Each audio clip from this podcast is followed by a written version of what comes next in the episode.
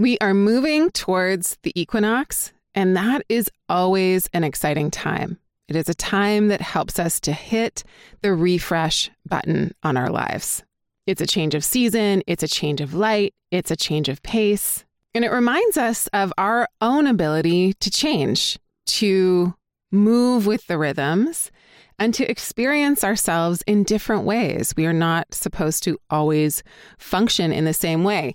If you think of the entirety of human history, electricity is so new. Like it is a grain of sand on the beach of our existence here on Earth. And so we always moved with the rhythms of the sun. And every equinox and every solstice is a major marker of time for us. And it tells us to shift something, to move with the rhythms of nature. In the Northern Hemisphere, this is, of course, related to fall, and that is a turning inward moment. In the Southern Hemisphere, this is a movement towards spring, and that is a moment of rebirth and awakening. So, wherever you are, you'll notice or take note of this shift in light and how it impacts your body. And that's one of the most important teachings of the seasons. It's to not expect ourselves to function in the same way all the time.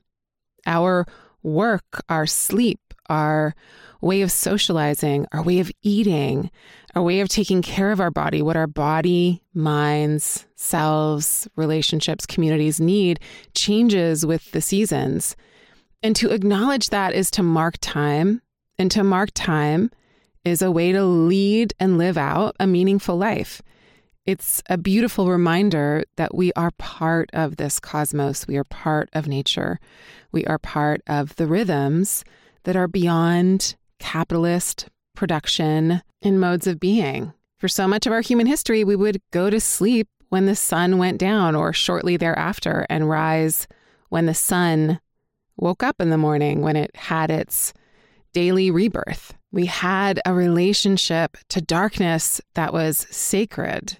We had a relationship with the night just as much as we did with the day. There was that demarcation of the natural rhythm of the sun's rise and fall. And this week's equinox is an invitation to reconnect with that relationship. Hello and welcome. This is the Astrology of the Week Ahead podcast, and I'm your host, Chani Nicholas. In this podcast, we look at the astrology of the upcoming week and how it will be landing for all of us collectively. For a more personalized reading that dives into the ways that this week's astrology will play out for you, download the Chani app for iPhone. That was a long intro, I know, but I'm really passionate about the seasons, about the sun, and about daytime and nighttime. And I think that part of our imbalance is our loss of connection to the night, to nocturnal life. We're so fixated on the day and on light, on screens, on electricity. And we're also so fixated on youth and on things that are bright and sparkly. And we have such a hard time honoring the wisdom of the dark, of the night, of the nocturnal self and of aging and of moving into spaces where we have less conscious control over everything. That might be a little bit of a leap to connect our obsession with light with youth, but there's something there that we're out of balance. And moving into Libra season is all about rebalancing. So, my invitation to you, no matter where you are in the world, is to think about your relationship to both the daylight and to the night and the lack of light? And how often do you allow yourself to be in, or can you find yourself in darkness? It's really hard if we're in cities because there is just light all the time. And the body does feel, maybe the mind doesn't all the time until we can kind of cope with things, but the body does get such relief from total darkness at night or from at least moments of total darkness. Of course, before electricity, we had the full moon moments, which were really stimulating. They still are. But imagine if there was no electricity and that full moon light was the thing we would go by. This week is really interesting because we're moving towards a new moon. So not only are we in the equinox moment, we are in this major turning point of the year, but by the end of the week, we also have a new moon. And that means that the sky, the night sky, that is, is really dark because the moon is just waning, waning, waning, waning, waning all week to be totally invisible by Sunday. And that's a really special configuration, I think. Again, equinoxes and solstices are quite potent and powerful in regards to an astrological understanding and paradigm of looking at the world because these are points of initiation. Equinoxes and solstices correlate to the sun's entrance into the tropical sign of either Aries, Cancer, Libra, or Capricorn, all of which are cardinal signs. And cardinal signs are about initiating something new because they're related to the sun's entrance into a new season. And so this is starting energy. This is initiatory energy. This is energy of a new thing. And we get to work with that. And because it is an equinox and a new moon at the same time, there is a kind of power to this combo that can help us to both understand where we're out of balance, but also to think about the things that might bring us back into balance. And I'm a huge proponent of sleep, which might sound ridiculous, but it's true. I think most of us don't get enough quality sleep. We don't get enough darkness. We don't get enough downtime. We don't get enough time even before we sleep to let our systems come down off the day or off social media or off of media in general. We don't give ourselves mostly the time to let our systems wind down. Maybe try turning the lights down with the sun. Try looking at daylight first thing in the morning before you look at a screen. Also goes a long way because that's how we're made. We were made to like see the sun's light. We weren't made actually to take in all of this blue light, obviously, from screens. So, those are some ideas about how to work with this moment and this solstice to think about your relationship to daylight and to darkness and to see what you could do possibly to balance anything that feels imbalanced and just experiment with it. Now, an equinox and a new moon within a couple days of each other is a major refresh. And I want to go through the timing of everything this week and some of the astrological signatures to watch out for and work with. So on Monday, September 19th, we have Venus in Virgo trine Uranus in Taurus. I love this combo because it is about updating our relationship to pleasure and play and enjoyment and finding new ways to be in relationship or finding new ways to feel connected with one another. This is a moment to think about, to feel into, and to be with your intuition in regards to what you value and what helps you to feel connected to your values, what helps you to feel like you're in good relationships because we all know that relationships are are literal abundance. Without one another and without a feeling of connectedness, life sucks to be just blunt about it. Now, the next thing that happens is on Thursday the 22nd. So not a lot happens between Monday and Thursday. But on Thursday the 22nd at 6:04 p.m. Pacific time, so, for time zones later than Eastern Standard Time, we're talking about Friday, the 23rd. The sun enters Libra and the equinox begins 6:04 p.m. Pacific Time on Thursday the 22nd. But not only is it an equinox, a couple hours later at 11:50 p.m. Pacific Time, so again for most people that will be actually on Friday the 23rd, the Sun and Mercury come together to make their inferior conjunction. This happens when Mercury is retrograde. Mercury is snuggled in between the Sun and the Earth. So it's really close to us. And it's the cazimi of Mercury's retrograde. And it's a really potent moment for downloads and helping us make sense of what has been going on during this retrograde.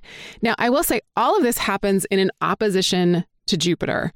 And Mercury has been in an opposition to Jupiter during this first part of its retrograde, which has been quite helpful. I hope I'm recording this in the past. so I haven't lived through the Mercury retrograde yet. But from my perspective, it is an abundance of wisdom or a lot of news that's hopeful or helpful or prosperous in some way, shape, or form that we're needing to review.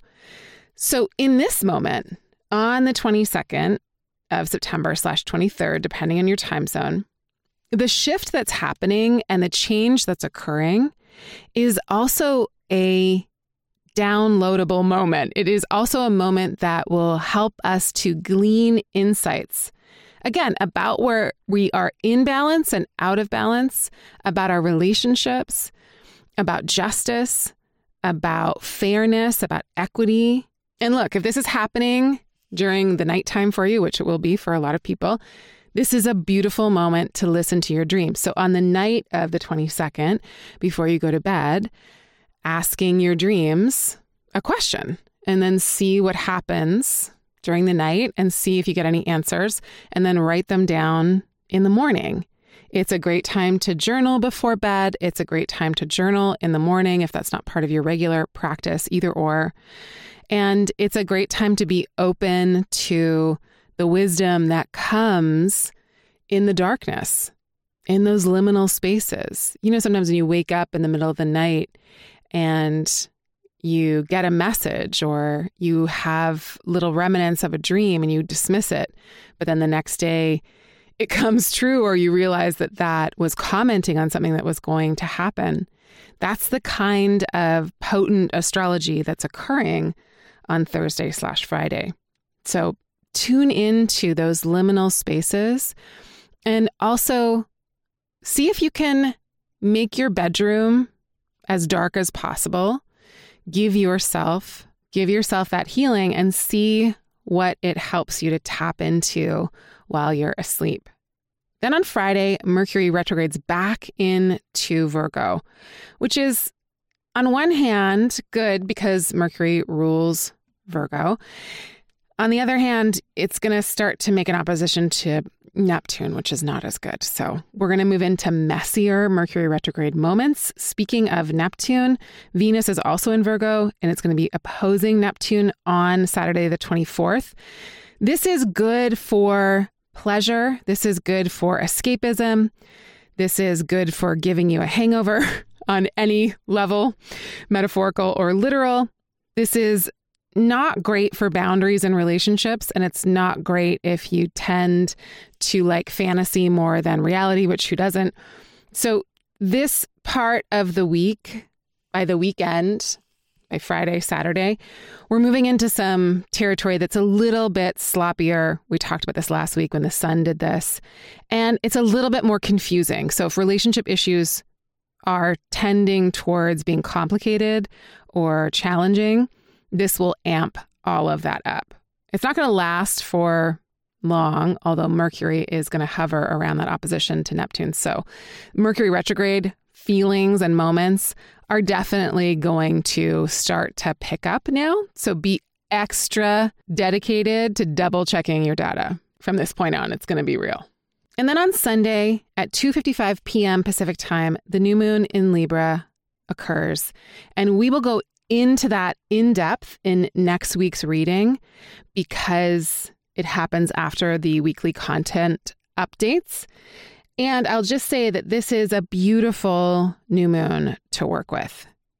Given the complications of the Mercury retrograde, etc., this is still a gorgeous new moon to work with because it is in that exact opposition to Jupiter and it is an equinox new moon. It's happening so close to the equinox that it feels like this really energized new beginning that also is connected to a lot of possibilities and abundance. So, we will talk about that in your reading both this week and next week on the Chani app, on the homepage, under your week. Go to your reading for this week, go to altar suggestions, journal prompts, and rituals, and you'll find this week a equinox ritual to do. And next week, we'll have the new moon ritual content in the app as of September 25th, noon Pacific time.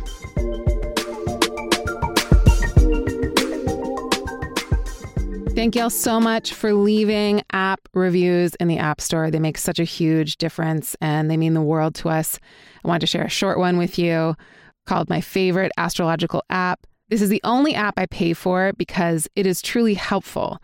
I love the focus on the self guidance, connection, healing, and guides of meditations, affirmations, and rituals. If you want an introduction to astrology, this app is perfect for you.